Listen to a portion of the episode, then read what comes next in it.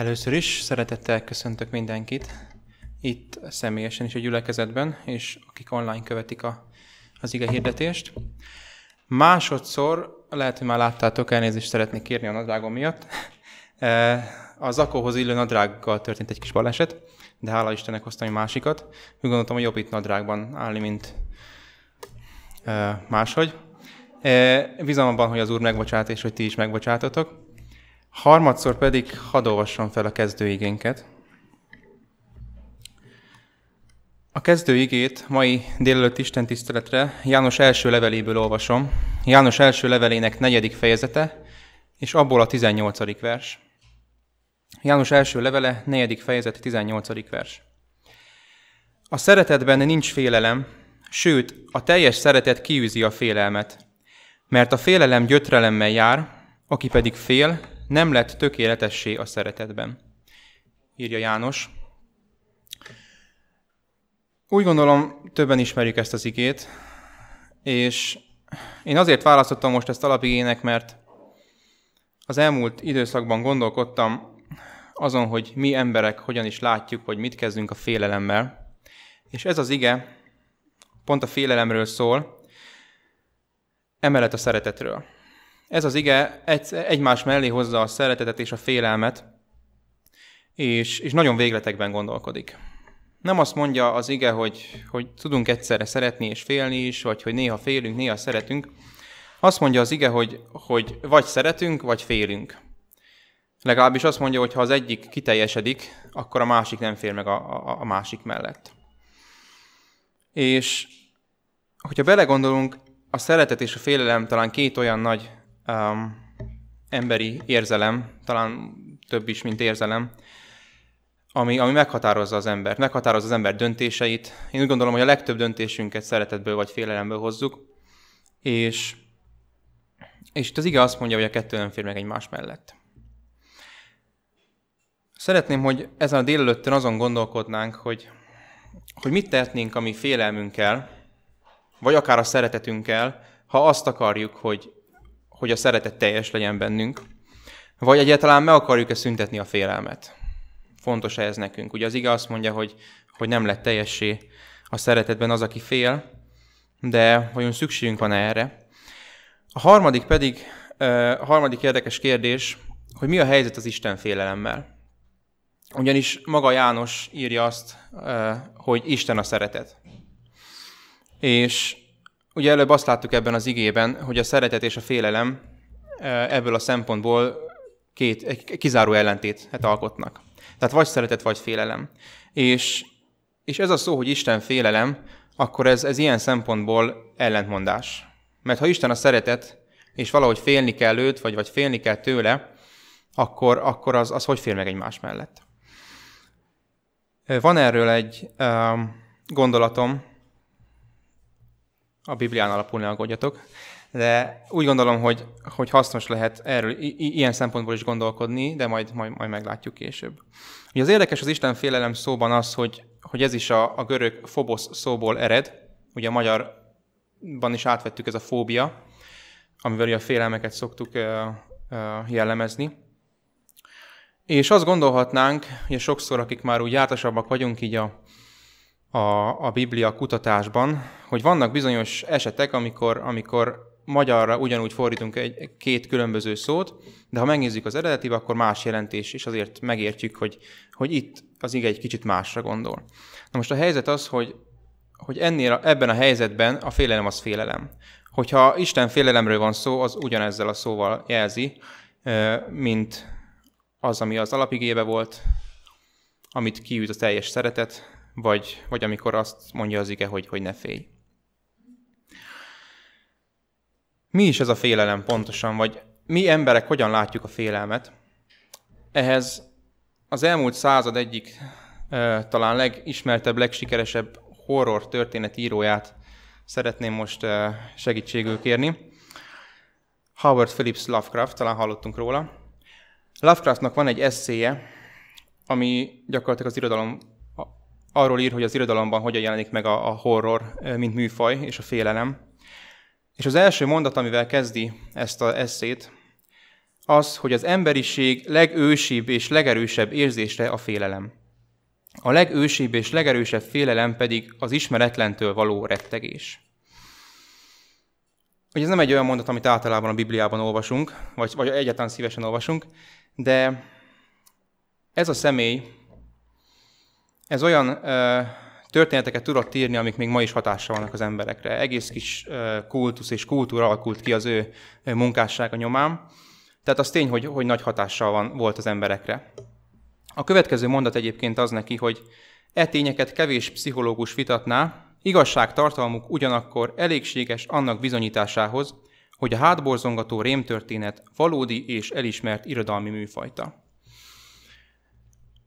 Lovecraft arra alapozta az ő ijesztő horror történeteinek a, a valóság alapját, a, a létjogosultságát a, az irodalomban, hogy, hogy a félelem az a legősibb és, és legalapvetőbb emberi érzelem. Én részben egyetértek ezzel, ugyanis én a Bibliát olvasom, és úgy látjuk, ott is megjelenik a félelem. És ha belegondolunk, akkor a félelem az valóban hatalmas hatással van az emberre. És az is igaz, amit mond, hogy, hogy megjelenik a szórakoztatásban is, megjelenik a, az ő történeteiben, akár ma is könyvekben, de ha megnézzünk akár egy mozi műsort, biztos, hogy nem találunk olyan hónapot, amikor nincs legalább egy horrorfilm a műsorom. És valamire az emberek szeretik ezt. És ezre rájöttek a filmkészítők, és, és, és nagyon sok ilyen filmet csinálnak, aminek mindaz a lényege, hogy, hogy beülnek az emberek és félnek. Egyébként nincs nagy története, a szereplők általában nincsenek kidolgozva. Az egésznek a lényege az, hogy, hogy lehet egy kicsit reszketni és rettegni. A kérdés az, hogy miért akarna bárki is félni, vagy, vagy, vagy reszketni? Miért vonza annyira az embereket a félelem? Ugye azt is írta Lovecraft, hogy a félelmen belül a legősibb és legerősebb félelem az ismeretlentől való rettegés. És szerintem, ha kicsit belegondolunk, akkor, akkor ehhez mi is tudunk kapcsolódni, mert ha belegondolunk, hogy általában mitől félünk, akkor az nagyon sokszor valami ismeretlenhez kötődik.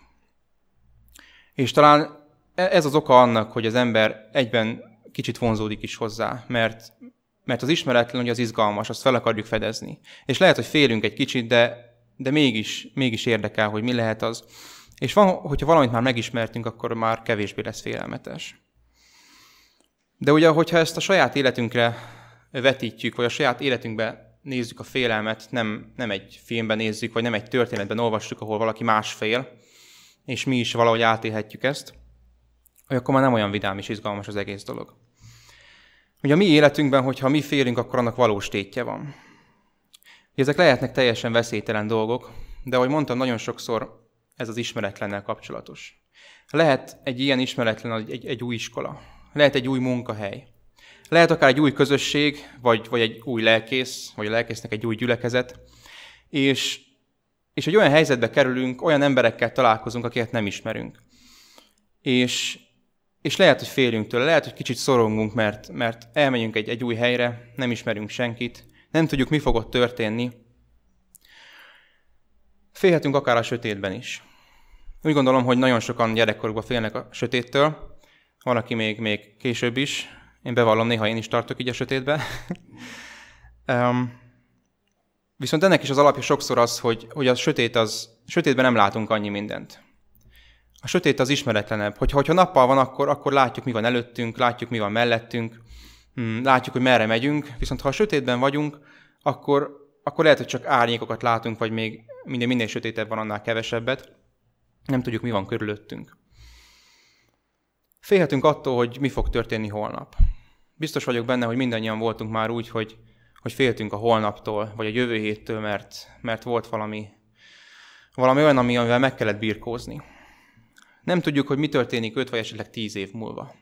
Ugye lehetnek terveink, de és személyes tapasztalatból tudjuk, hogy, hogy tervezünk valamit, az ugye vagy úgy történik, ahogy terveztük, vagy nem. És ha nem úgy történik, akkor ugye vagy jobb lesz, mint ahogy terveztük, vagy rosszabb. És félünk attól, hogy mi lesz, hogyha rosszabb lesz, mint ahogy terveztük. Ugye annyi, annyi ismeretlen van az életünkben, amitől félni lehet.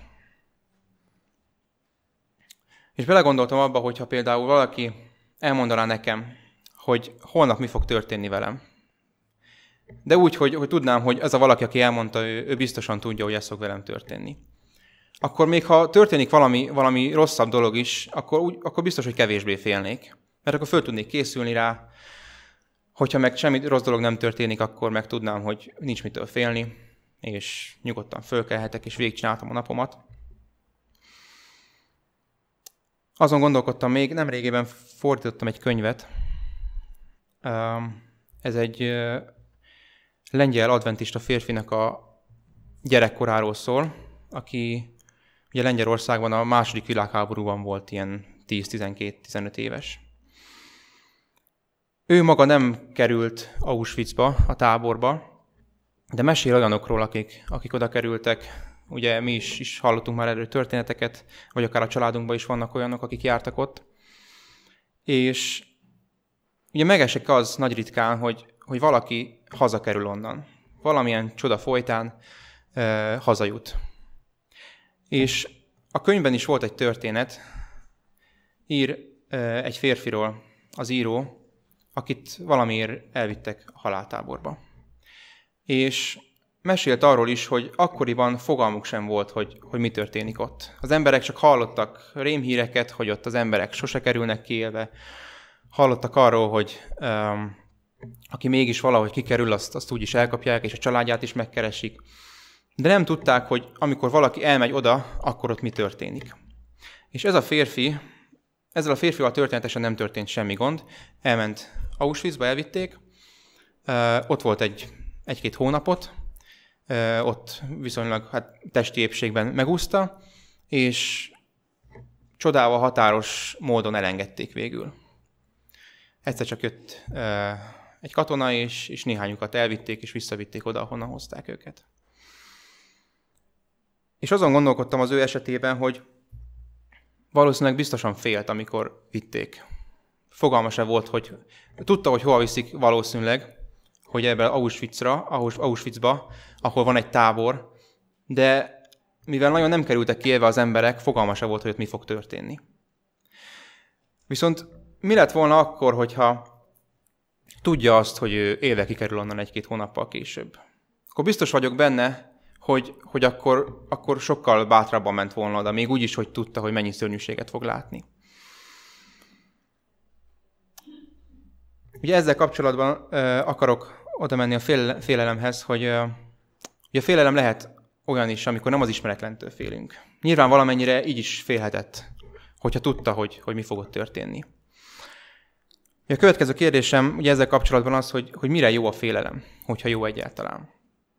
És ha így gondolkodunk, akkor bár a félelem néha megnézíti az életünket, vagy sokszor, ugye, hogyha nem a saját félelmünkről van szó, akkor szórakoztathat is, de ha így tekintünk rá, hogy a félelem valamire figyelmeztet, akkor, akkor lehet hasznos is.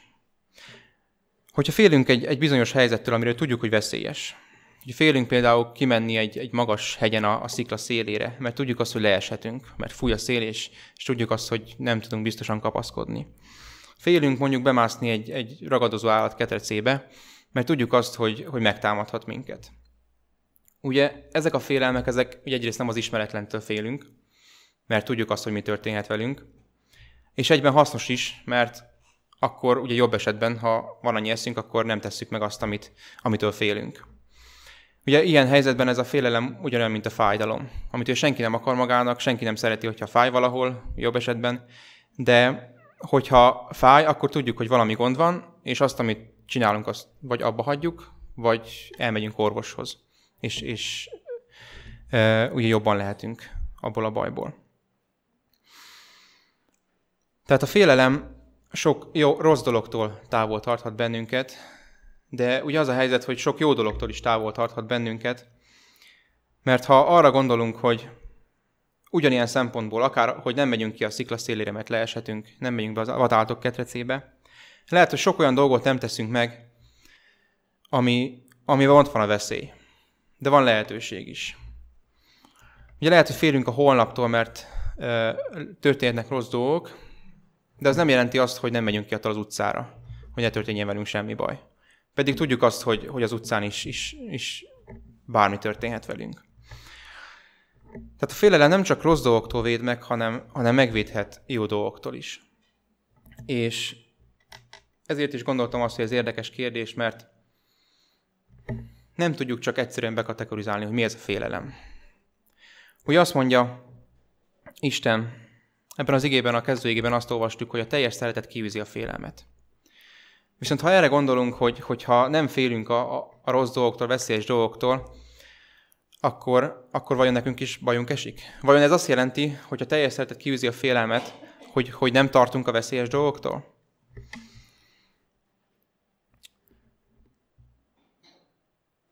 Amikor Izrael népe, Isten kiválasztott népe fogságba került Babilonba, akkor Isten ezt előre tudta. Előre meg is mondta Izrael népének a profitákon keresztül, hogy jön majd Babilon, és elhurcolja a népet. Viszont Istennek volt egy terve. Jeremiás profétán keresztül Isten azt üzeni a népnek, hogy nyugodtan menjetek el a fogságba, nem kell félnetek. Ez a tervem. Ugye előtte mindig azt mondta Isten a népnek, hogy ha jött egy uh, hódító nép, akkor, akkor le kell győzni, akkor ellen tudunk állni, és én veletek vagyok, és, és visszaverjük őket, és a nép megmarad. Viszont Isten most azt mondta, hogy a nép akkor marad meg, hogyha elmentek fogságba. És ne féljetek attól, hogy elmenjetek fogságba. Jeremiás könyvének 29. fejezetében a 10-11. vers így szól. Mert csak én tudom, mi a tervem veletek, így szól az Úr. Jólétet és nem romlást tervezek, és reményteljes, reményteljes jövő az, amelyet nektek szánok. Ugye a Károliban itt azt olvassuk, hogy kívánatos véget szánok nektek, ez kicsit szerencsétlenül jön ki, de a, az új fordítás azt mondja, hogy reményteljes jövő az, amelyet nektek szánok. Hogyha olvassuk ezt az igét, szerintem többen hallottuk már, vagy akár, vagy akár eszünkbe jutott egy nehéz helyzetben, akkor, akkor ez általában egy bátorító ige akkor meghalljuk, hogy azt mondja Isten, hogy, hogy jó létet tervez számunkra. Nem csak Izrael számára akkoriban, amikor Babilonba mentek, hanem nekünk a mi személyes életünkben is. És hogy reményteljes jövőt szán nekünk. És tudja, hogy, hogy mi, a, mi az ő terve, és ő jót akar nekünk. Viszont ez jelenthet, vagy lehet, lehet félelmetes is kicsit az ige nekünk. Hogyha csak az első felét olvassuk, az Úr azt mondja, hogy mert csak én tudom, mi a tervem veletek akkor mit szólunk hozzá? Oda jön hozzánk valaki, és azt mondja, hogy csak én tudom, hogy mi fog veled történni holnap. Fogalmunk sincs, hogy mi lesz, de ez ember tudja. Nem mondja meg. Isten sem mondta meg konkrétan a népnek, hogy, hogy mi fog történni, de elmondja, hogy, hogy én tudom, hogy, hogy mi fog történni. A kérdés az, hogy ilyenkor ez megnyugtat-e minket? Vajon kevésbé félünk-e, hogyha valaki azt mondja, hogy ne aggódj, én tudom, mi fog történni, menjünk ha valaki eh, rávesz, hogy, hogy menjünk el valahova vele. És mi nem merünk meg, mert tudjuk, hogy, hogy veszélyes lehet. De azt mondja ez a valaki, hogy én tudom, hogy mi lesz ott. Gyere velem. Ugye itt a kérdés az, hogy, hogy mennyire bízunk az illetőben. Ismerjük-e annyira, hogy tudjuk, hogy, hogy rá, rámerjük-e bízni az életünket akár. Bíz, bízunk-e annyira benne, hogy ha azt mondja, hogy, hogy gyere velem, és nem lesz semmi gond, és minden jó lesz, mi akkor is, hogyha egy veszélyes helyre megyünk, bízunk-e benne annyira, hogy, hogy elmegyünk vele. Arra, hogy, hogy mennyire bízunk Istenben, azzal kapcsolatban még később visszatérünk erre. Viszont még ebben az igében van egy, egy másik kulcs szó, a remény. Azt mondja Isten, hogy, hogy reményteljes jövőt szán nekünk. És hogyha így, így látunk, így látjuk a félelmet, ha így tekintünk a félelemre, hogy az vagy megvéd a, a rossz dolgoktól, amik, amik történhetnek velünk, vagy akár a jó dolgoktól is, akkor a remény a párja. Ugyanis, ha félünk a jövőtől, akkor nyilván félhetünk tőle, mert, mert nem tudjuk, hogy mi fog történni. És ha nem, nem tudjuk, hogy mi fog történni, annyit tudunk, hogy vagy jó dolog történik holnap, vagy rossz dolog.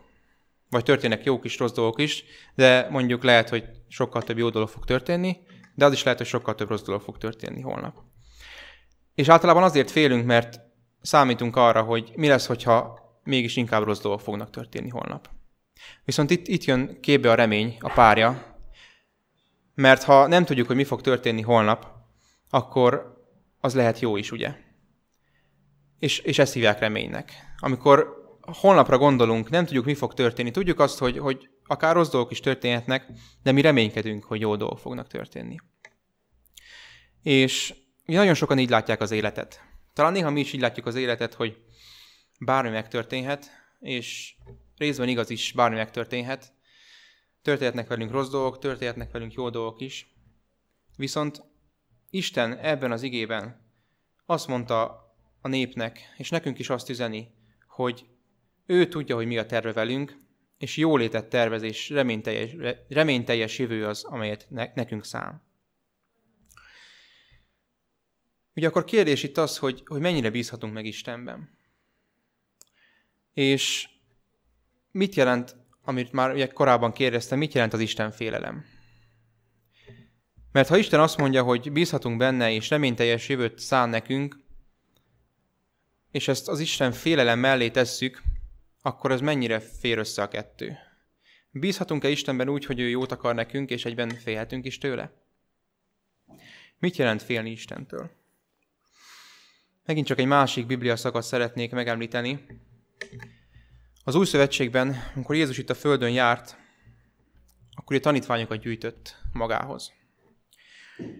És volt olyan alkalom, amikor a föl, itt a földön a tanítványait Jézus kiküldte. Ugye amikor mennybe ment, akkor is elküldte tanítványait, hogy hirdessék az evangéliumot, de még mielőtt megtörtént volna az ő halála és feltámadása, akkor is voltak olyan tanítványai, akiket ki tudott küldeni. És elég hosszú beszédet elmond Jézus tanítványainak, hogy mire számítsanak. Ugye azért küldi el a tanítványait Jézus, hogy hirdessék azt, amit maga Jézus is hirdetett. Hirdessék azt, hogy, hogy Isten szeret, szereti a népét, és, és Jézus azért jött, hogy megváltsa a népét. És nem csak az ő népét, hanem az egész világot. De elsősorban, amikor Jézus itt volt a Földön, akkor a tanítványoknak kiadta, hogy, hogy elsősorban az ő népének, a zsidó népnek hirdesse.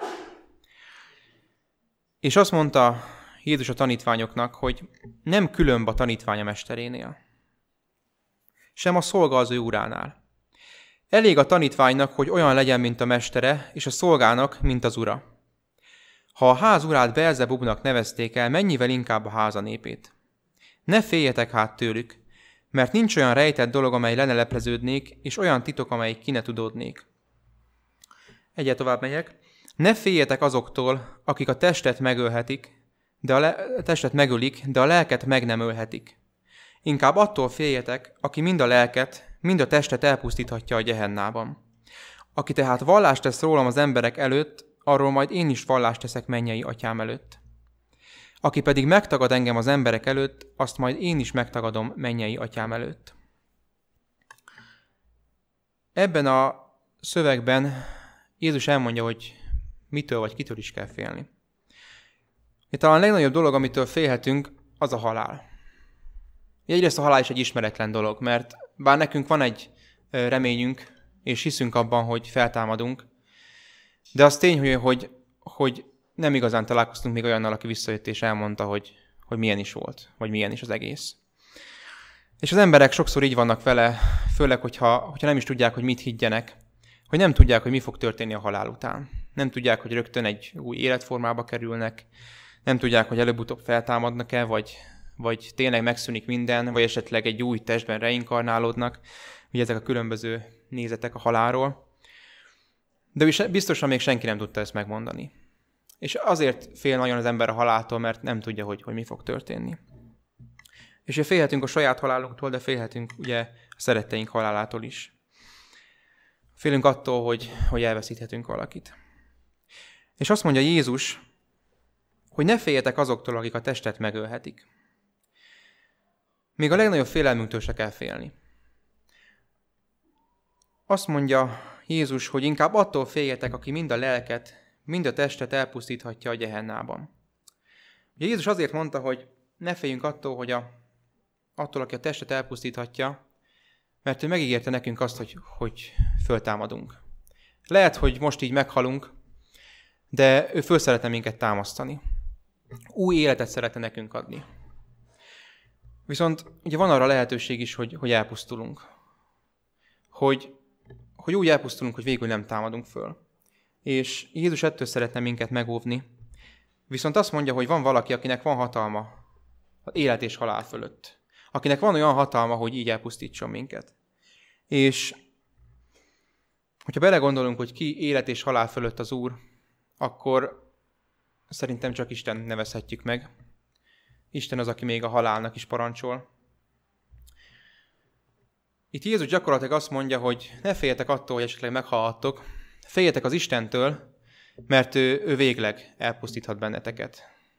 Akkor feltámadás sincs. És ugye később azt mondja, ezt elolvastam, hogy Jézus elmondja, hogy aki vallást tesz rólam az emberek előtt, arról én is vallást teszek, de aki megtagad engem az emberek előtt, azt majd én is megtagadom. És ha elolvasok ezt a szakaszt, akkor nem tudom, hogy tanítványok helyébe mit gondoltunk volna, vagy hogyan éreztük volna magunkat, hogy most kapunk egy nagy feladatot Jézustól, és, és hát félig megfenyeget minket, hogy, hogy igenis féljünk tőle, és, és tegyük meg azt, amit akar. És még azt is mondja egyértelműen, hogy, hogy ha valaki őt megtagadja az emberek előtt, akkor majd az atya előtt ő is megtagadja ezt az embert. Hogyha ezt a szakaszt olvassuk el így, akkor az Isten félelem az konkrétan annyit jelent, hogy félünk Istentől. És azért engedelmeskedünk neki, mert, mert félünk, hogy, mi történhet velünk. Viszont kihagytam egy részt itt a, a 29. verstől. Még mielőtt Jézus azt mondja, hogy aki megvalja Jézust az emberek előtt, vagy megtagadja őket, ő is úgy fog cselekedni az atyánál. Azt mondja Jézus, hogy nem úgy van, hogy két verebet adnak egy fillérért, de egy sem esik le közülük a földre atyátok tudta nélkül. Nektek pedig még a hajatok szála is mind számon van tartva. Ne féljetek tehát, ti sok verébnél értékesebbek vagytok. Ebben a szakaszban, ami, ahogy előbb magyaráztam, az konkrétan arról szól, hogy Istentől jó, jól tesszük a félünk. Jézus azt is mondja, hogy Isten gondot visel rólunk. Ott vannak a madarak, amiket mi sokszor észre veszünk a fákon, vagy akár csak úgy félfülle halljuk az éneküket. És azt mondja Jézus, hogy, hogy Istennek még, még rájuk is van gondja. Még azt is tudja, hogy velük mi történik. És azt mondja, hogy, hogy minden hajunk szálát ismeri. Tudja, hogy konkrétan hány szál hajunk van. És nyilván nem azért mondja ezt Jézus, mert arra gondol, hogy Isten unatkozott, és, és minden embernek a haját megszámolta, hanem azért, mert arra akar utalni, hogy, hogy annyira fontosak vagyunk Istennek, hogy minden tud rólunk. Tudja, hogy hol járunk, tudjuk, tudja, hogyha bajba vagyunk, tudja, hogy, hogy, hogy mi az, ami jó nekünk, és ugye, ahogy Jeremiásnál olvastuk, maga Isten mondta a népnek, hogy, hogy ő reményteljes teljes jövőt szán nekünk. Viszont akkor mit tudunk mondani az Isten félelemről? Hogyha ezt a két dolgot összetesszük. Vajon tényleg azt jelenti az Isten félelem, hogy félnünk kell Istentől, vagy csak annyit, hogy egyáltalán nem kell félnünk tőle, és valahogy így jött ki a, a nyelvtan, és, és hogyha Istent követjük és szeretjük, akkor az azt jelenti, hogy Istentől kell félnünk. Én ezekből a, az ige szakaszokból arra jutottam, hogy ha félünk, akkor gyakorlatilag Jézus leszűkíti arra, hogy két dologtól félhetünk. Vagy magától Istentől, vagy minden mástól. Viszont azt mondja Jézus, hogy minden mástól nem kell félnünk, mert Isten mindennek az ura. Isten mindenről tud, Isten bármitől meg tud minket védeni, még a haláltól is. Hányszor voltunk már életveszélyes helyzetben, és mégis, mégis itt vagyunk. Tehát, hogyha tudjuk azt, hogy nem kell félnünk semmitől, akkor ugye marad Isten, akitől félhetünk. Viszont itt Jézus úgy mutatja be Istent ezzel a verebes példával, hogy Istentől nem kell félni. Lehet, hogy Isten ad nekünk feladatokat, lehet, hogy ő az ura az életnek és a halálnak, de pontosan azért, mert ő az élet és a halál ura, és ő szeret minket, nem kell tőle félnünk. Jézus azt is mondja, hogy ő a feltámadás és az élet. Én úgy gondolom, hogy Jézus itt azt akarta elmondani, hogy ha félünk, akkor Istentől féljünk. De ez felesleges. Istentől nem kell félni. megesett, hogy az emberek félnek Istentől, mert nem ismerik őt. Csak annyit tudnak róla, hogy ha létezik, akkor ő egy mindenható valaki, aki bármit megtehet. És velünk is bármit megtehet. És mi próbáljuk élni az életünket, és Isten lehet, hogy tesz velünk valami jó, de lehet, hogy tesz velünk valami rosszat. És a szombatiskolám Joshua említette, hogy ugye sok ember nem hisz sátán létezésében, még ha Isten létezésében hisz is. És ugye, hogyha nem hiszünk sátán létezésében, a gonosznak a létezésében, akkor a sok rossz dolog, ami történik velünk, akkor az ugye nyilván kinek a hibája, akkor csak Istené lehet. Viszont ha tudjuk azt, hogy van valaki, aki rosszat akar nekünk, és van valaki, aki csak jót akar nekünk, akkor mi ahhoz fordulunk, aki jót akar nekünk. És ahhoz fordulunk, és tudjuk is, akár saját tapasztalatunkból, hogy ő jót akar nekünk, akkor nem kell tőle félnünk. Főleg, hogy ő az egyetlen a világon, akitől félni lehetne. De ha ott vagyunk vele, akkor semmi mástól nem kell félnünk. Mi történik azzal, aki fél, fél Istentől? Nem féli az Istent úgy, ahogy most e, próbáltam ezt e, magyarázni, hanem konkrétan úgy fél Istentől, ahogy, ahogy, ahogy korábban mondtam. Mert lehet így is félni Istentől. Jézus mond egy példázatot, a talentumok példázatát, amiben van egy úr, és elmegy vidékre, elmegy messze. És van három szolgája, akikre rábízza a vagyonát. Itt csak röviden meg szeretném említeni a harmadik szolgát, akinek olyan istenképe van, egy olyan Isten szerepel előtte, egy olyan Istent lát, akitől félni kell. Amikor visszajön a gazda, akkor sorba veszi a, a szolgáit, és megkérdi, hogy mit csináltak. És az első két szolga az mind azt mondja, hogy adtál nekem valamennyi vagyont, én azzal dolgoztam, befektettem, és nyilván volt kockázata, biztos, hogy volt kockázata, hogy, hogy elveszik ez a vagyon, de befektette és, és sokkal többet visszahozott. És jön a harmadik, és megkérdezi Isten a harmadikat, hogy te mit csináltál? Mit csináltál azzal a vagyonnal, amit adtam neked? És erre a szolga azt mondja, Máté evangélium 25. fejezetében, Uram, tudtam, hogy könyörtelen ember vagy, aki ott is aradsz, ahol nem vetettél, és onnan is gyűjtesz, ahová nem szórtál. Félelmemben elmentem tehát, és elástam a talentumodat a földbe. Nézd, itt van az, ami a tied. Ennek az embernek egy olyan Isten él a fejében, egy olyan Istent lát, akitől félni kell. El is mondja, el is mondja az urának, hogy én tudtam rólad, hogy te könyörtelen vagy. Én tudom azt, hogy tőled félni kell, és én féltem. Féltem attól, hogy mi történik akkor, hogyha az a vagyon, amit rám bíztál, az elveszik. És az ő szempontjából, hogyha belegondolunk, hogy tényleg van egy olyan úr, akitől félni kell, akkor jó dolgot tett. Ő elrejtette azt a, azt a kis, kis összeget, nem is volt olyan kis összeg, de a, a többiekhez képest igen, hogy meglegyen. Hogyha visszajön az úr, akkor odaadja neki, és vigyázott rá. Viszont azt mondja az ura, hogy te gonosz és rest szolga. Tudtad, hogy ott is aratok, ahol nem vetettem, és onnan is gyűjtök, ahol nem szórtam. Ezért el kellett volna vinned a pénzemet a pénzváltókhoz, és amikor megjöttem, kamatostól kaptam volna vissza azt, ami az enyém. A szolga elmondja az urának, hogy, hogy ő így látja őt, hogy fél tőle is, és tudja, hogy könyörtelen ember. És az úr azt mondja neki, hogy ha tényleg tudod, hogy én ennyire könyörtelen ember vagyok, és ennyire fontos nekem a, a, a gazdaságom, és ennyire fontos nekem a vagyonom, akkor, akkor miért nem tettél azt szerint?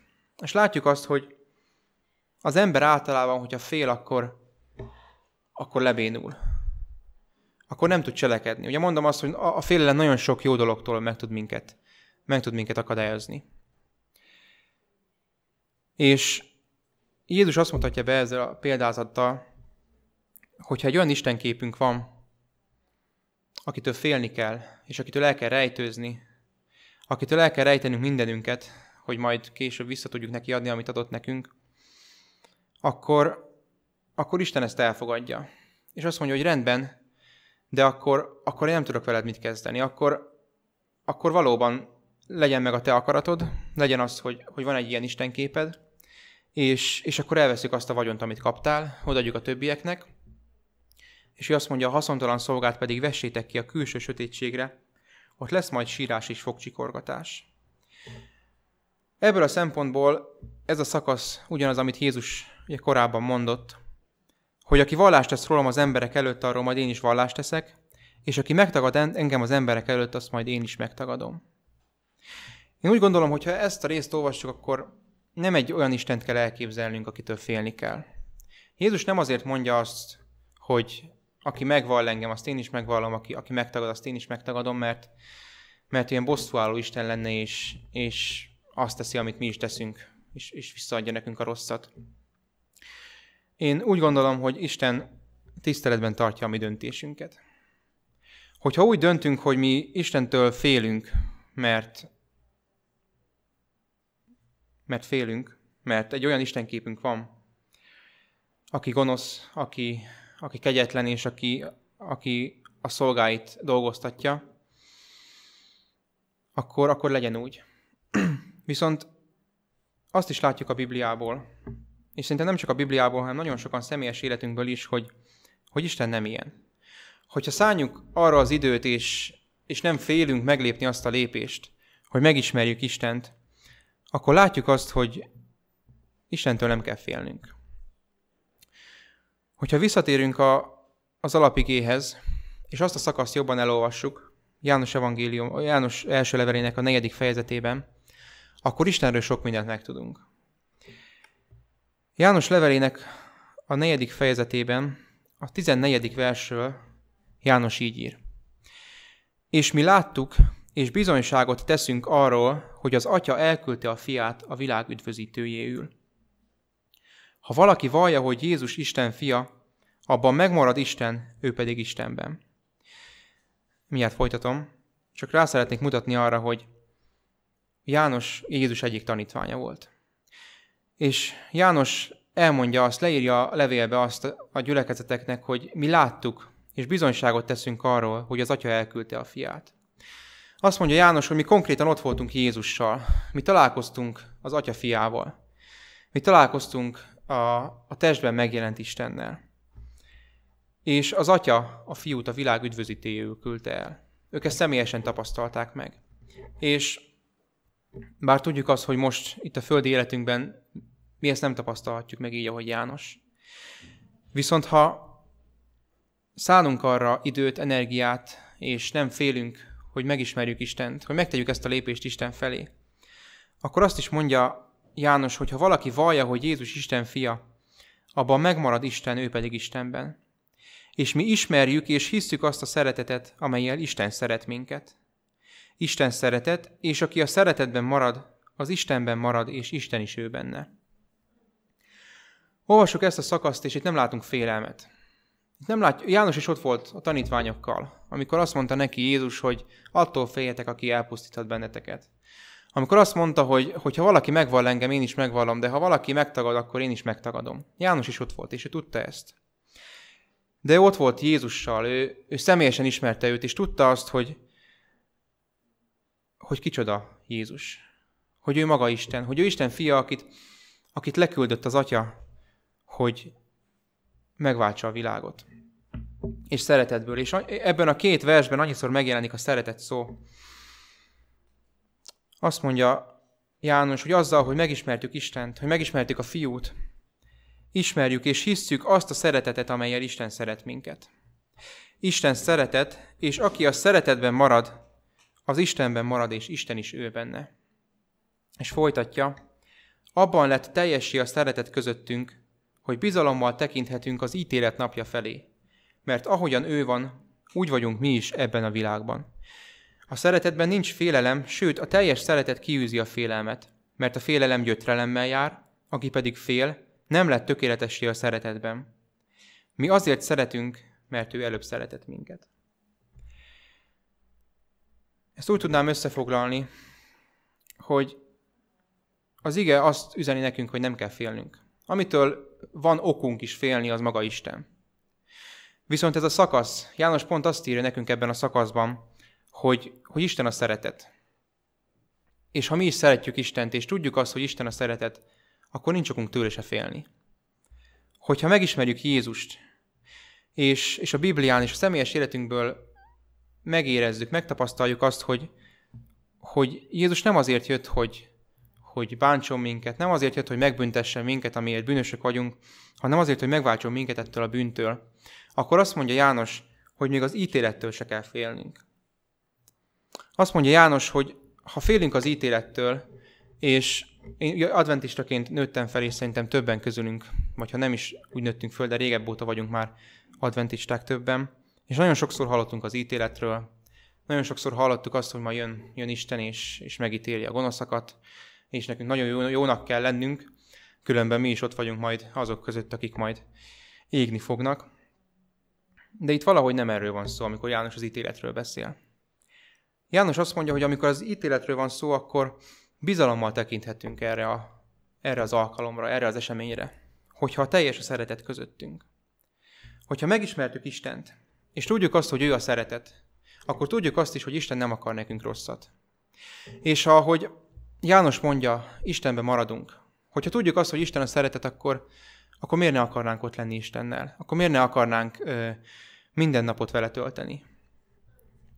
Akkor azt mondja János, hogy, hogy nem kell félnünk. Azért, mert Istennek a célja az, hogy megváltson minket, hogy, hogy örök életet adjon nekünk, és nem az, hogy az ítéletben elpusztítson minket.